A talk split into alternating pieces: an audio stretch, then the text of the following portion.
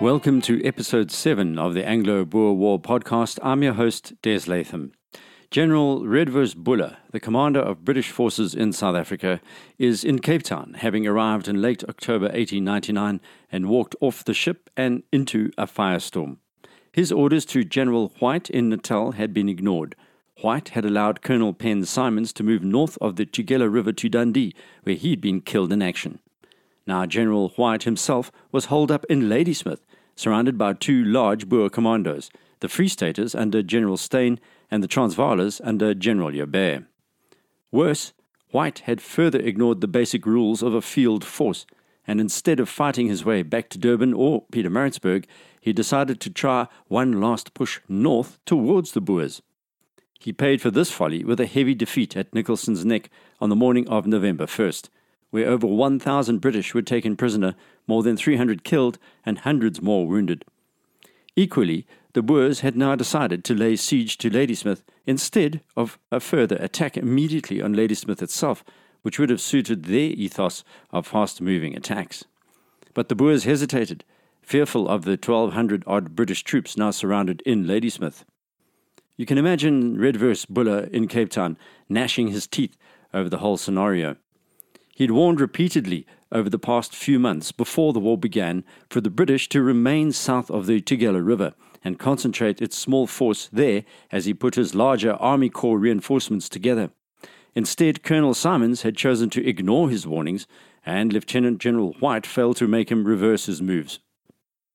The reason why this is such a major issue is that Buller, unlike White and Symons, had a great deal of experience fighting in South Africa against the Zulu in 1879, and again against the Boers in the First Boer War in 1880 and 81. He knew how fast the Boers could move and how their mobility could be catastrophic for a plodding army. White was 64 years old at this time and had already told his wife back in Britain after the shock of Nicholson's Neck that he would give up soldiering. However, the British first had to save him before they could fire him. He and Symons, who was now dead, having been mortally wounded at the Battle of Dundee, had both thought of the Boers as a rabble and discounted Boer victories against black Africans because they were steeped in their superiority complex they had as members of the British Empire with its implied racism and arrogance. Furthermore, during the three early engagements with the Boers in Natal in October, where the mobile burghers had employed a clever guerrilla war tactic known as strategic offensive, tactical defensive, showed how this guerrilla army was immune to the British style of artillery barrage, infantry assault, cavalry cutting off retreat, the Aldershot method. White hadn't fully comprehended the Boers' method, even though he had seen it employed before his very eyes for almost a month. Buller would not be that stupid. But he would also be racked by indecision and at times panic attacks that left him unable to decide on a course of action. This led to Mournful Monday. We've heard about that in the last podcast, where Nicholson's Neck north of Ladysmith and Natal had put paid to the arrogance 1,000 British prisoners heading off to Pretoria. There was now panic in Ladysmith. Citizens left the town in droves before the Boers closed down their routes of escape. It was a classic scene of frenzy and fear. Half the houses were left empty, shops and banks closed. Bankers handed over their cash to the military authorities. The officers sent their wives to Pietermaritzburg.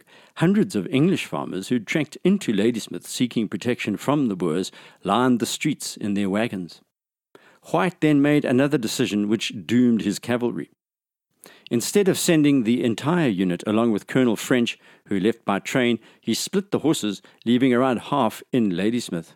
This meant the well-trained horses would eventually end up on tables as horse steak, and later horse stew, as the siege went on. We must understand that the Battle of Nicholson's Neck and Ladysmith was really out of proportion to its significance for both sides. To the Boers, it was a tonic, convincing many of the doubters amongst the force of 34,000 in Natal and also waiting to attack the Cape that it was feasible to beat the world's superpower. On the British side, it destroyed Lieutenant General White's fragile confidence. He wrote to his wife, "I think after this venture, the men will lose confidence in me and that I ought to be superseded." White had been a pillar of strength of the Indian Army, but Africa destroyed him. It was a time of bad news for the British. The railway bridges over the Orange River had not been blown up because the governor of the Cape, Lord Milner, wanted it this way, fearing the Cape Afrikaners would then rise up and fight alongside their Free State and Transvaal brothers if their bridges were blown up. All that this meant is that the Boers seized the bridges at Nouvelle's Point, which would see more action later, and Betuli, where they crossed in large numbers.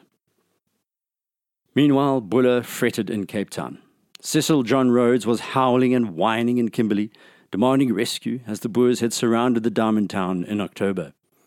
Initially, Buller wanted to continue with the master plan of marching his 47,000 troops straight up the middle of South Africa, retaking the bridges over the Orange, then to Bloemfontein, and finally Pretoria, ignoring the besieged towns on the way. However, the march to Pretoria would take months and was at least 1,400 kilometres of hard slog, and must have seemed like a distant dream to Buller as he panicked and vacillated in Cape Town. After many days of indecision, Buller split his force. As we saw in the Second World War when Hitler broke his army into three, or the First World War when the Russians split their massive army, all that happens is the brigades are weakened and compete with each other for supplies, reinforcements and materiel. The situation in Natal was critical. White only had provisions for 60 days. Furthermore, there were only two other battalions based south of Ladysmith. So if the Boer commander, Joubert, decided to bypass the town, he could have headed straight to the strategically vital port of Durban. Reluctantly then, Buller broke up his army corps.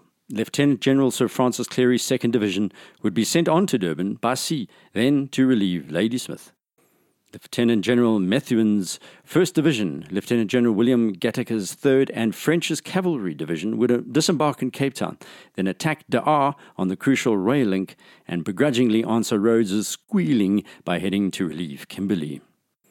Gattaker would then march east of Methuen to Nauport and secure the two railway lines to the harbour towns of Port Elizabeth and East London, and French's cavalry would remain in the Cape in reserve just in case things went wrong. Buller himself would be heading to Natal, his old stomping ground, and take direct command of the relief of Ladysmith. Across the country, outside Ladysmith on the 9th of November, Boer commander General Joubert held a council of war and asked his men for a decision on one of his three main tactical changes. First, should they continue laying siege to Ladysmith? Second, to divide his forces between laying siege to Ladysmith and sending the other half to the Tugela Valley where they'd wait for the British. Or third, to pack everyone up and head straight to the port towns south of Ladysmith, targeting Durban and hoping to beat the British reinforcements to that port. The Boer leaders from the Free State and Transvaal commandos voted for the first option, to continue surrounding Ladysmith. Deneys Reitz, part of the Joubert army, wasn't so sure and wrote later, "We rested on our laurels for a few days, each commando camping immediately behind the position it had held during the battle. On every hill and kopje lay a force of riflemen, and there must have been nearly 10,000 thus tied down who could have been put to far better use." Here a curious note. One of Reitz's black workers on his farm then arrived, having walked all the way from the Transvaal border, and was welcomed as a long-lost friend, at least according to Reitz. What had made a black South African walk into the middle of a war when he could have stayed back at home? It's hard to explain these anomalies. It's part of the tapestry that's Southern Africa. Reitz says prickly, "There were no military duties." Charlie, as he's known — we're not told about Charlie's surname — helped with day-to-day chores around the Boer camp. He was not alone. There were thousands of black workers on the Boer side, helping build walls, digging trenches, and even working as spies, for which some would be shot. The reason Reitz pointedly says there were no military duties in both British and Boer because they had agreed that they would not arm black South Africans, but both sides, as we see, lied. Black South Africans fought for Boer and British across the entire territory and throughout the war. Charlie was also expert at Reitz calls freebooting, in other words, stealing domestic animals from farmers and local blacks, often bringing back chickens and meat, upon which the three, Reitz, his brother, and Charlie, would dine. Black South Africans were to be brutally treated by both sides in this war, starved in Mafeking, forced out of Johannesburg, used as civilian shields by the British, women raped and murdered in besieged towns, children used as spies and also shot. Another aside which needs further discussion is Reitz's openly ambivalent feelings about his own commanding officer, who he called General Marula, after the potent drink from the fruit of the marula tree. That was obviously General Joubert, his leader, and the other was Swart Lawaai, which roughly translated means black noise. He says, both Marula and Swart Lawaai were incompetent leaders, but they were true men nevertheless. They sacrificed all they possessed, and later, in the war, they were deserted by their men, but remained in the field as private soldiers until the end. In Cape Town, Buller ordered the raising of several groups of colonial troops, which his superiors had tried to stop, but the lack of local knowledge was a real failing, and they needed men who knew the land. One of the first problems in doing this was the pay. Ironically, the colonials earned 5 times more what the British soldier earned, 5 shillings a day, the British trooper 1 shilling. The War Office was also fearful that the colonial troops would be easily defeated, thus gifting the Boers a large number of weapons and provisions. What became known as the imperial troops performed better than expected, particularly later, as we'll see. Furthermore, Buller and Milner, the governor, did not get on well. The former was a soldier through and through, the latter a politician. Milner thought of Buller as big, bold, brash, rude, in his paramilitary ways. Buller thought Milner effeminate, timid, soft, unreposing, a pen pusher. Buller wanted martial law declared and Boer spies arrested in the Cape and shipped to Lourenço Marques, or present-day Maputo, the capital of Mozambique. Milner was afraid of the Schreiner government, which had warned that such a move would destabilize the region and cause the Cape Afrikaners to rise up. Milner was correct in his strategic assessment, effeminate or not. The possible invasion of the Cape worried him more than the Boer invasion of Natal for a simple reason. The vast majority of whites in Natal supported the British. In the Cape, it was an entirely different matter. A successful invasion of the Cape would have been a political disaster that could have been irreversible. 9/10 of Natal were British, and they couldn't be conquered even if the Boers occupied the territory. That's the whites, that is. In the Cape, however, loyalties were far more complicated. 2/3 of the white population were Afrikaners who Milner thought, and he was probably correct, would side with the Boers should they invade. As the plans progressed, in Pretoria, we have heard throughout this series from a young schoolgirl called Frida Schlossberg. One of the things that began to change in her life and her development was, within a few months, she went from a happy 13-year-old schoolgirl to a cautious adult threatened with rape and murder. Schools had shut down and she was forced back to her father's farm east of Pretoria near modern-day Cullinan. On November 23rd, she notes, "The day before yesterday, the number of tents increased. Members of the Uitlander Corps had been arriving all day, carrying bundles of luggage, rifles, ammunition. The detachment consists of 200 or 300 mercenaries, Hollanders, Germans, Frenchmen, Americans, Italians, Hungarians, Portuguese, all rough-looking common men, evidently from the lowest classes." Some of these had come from Johannesburg, others from across the sea in a train ride from Lourenço Marques. These mercenaries then began systematically plundering civilians, stealing all domestic animals and threatening the populace, even though they were apparently on the same side. The mercenaries fought, drank, and created havoc. Frida continues darkly. "A Hollander who came from Pretoria boasted of having outspanned horses from cabs the previous day in the streets of Pretoria. One cab driver who refused to give up his horses soon changed his mind when he said he'd put his revolver against the man's head. Then turning to us, he says, 'If anyone here refuses anything, we'll do the same to him or her.' He was looking at me. I wondered what I was supposed to give him." That was a chilling comment at a time of violence. Needless to say, Frida's father decided that night that the family should leave the farm, which was clearly a wise decision considering the mood of the mercenaries.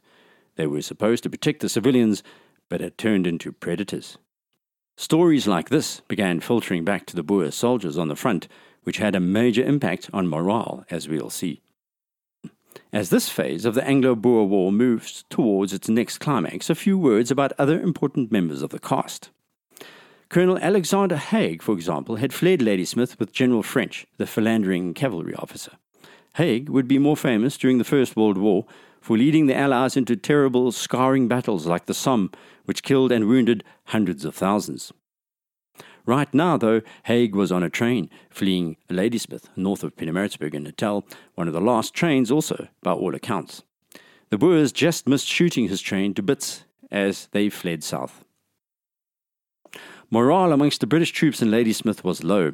In London, authorities had realised now how poorly Lieutenant General White had led his men, and it was agreed in the War Office that he should be sacked. Back in London, another scandal had developed, but at the time, no one was aware. There was a delay in supplying the forces in South Africa. The Army Corps may be delayed up to 6 weeks, kicking its heels, as basic logistics was lacking. In modern terms, it's a bit like sending 47,000 troops to another country, then realizing that they don't have aircraft or vehicles for transport. In this case, it was horses. The British needed £500,000 worth of mules, horses, and oxen, and had put out the word around the world. Argentina, the United States of America, Australia, New Zealand, all were approached to supply these animals, but it would take weeks to purchase them and then transport to Africa. Remember the disaster of the US forces in Iraq when they arrived and found there were not enough armoured vehicles? Well, it's pretty similar at this point in the Anglo-Boer War.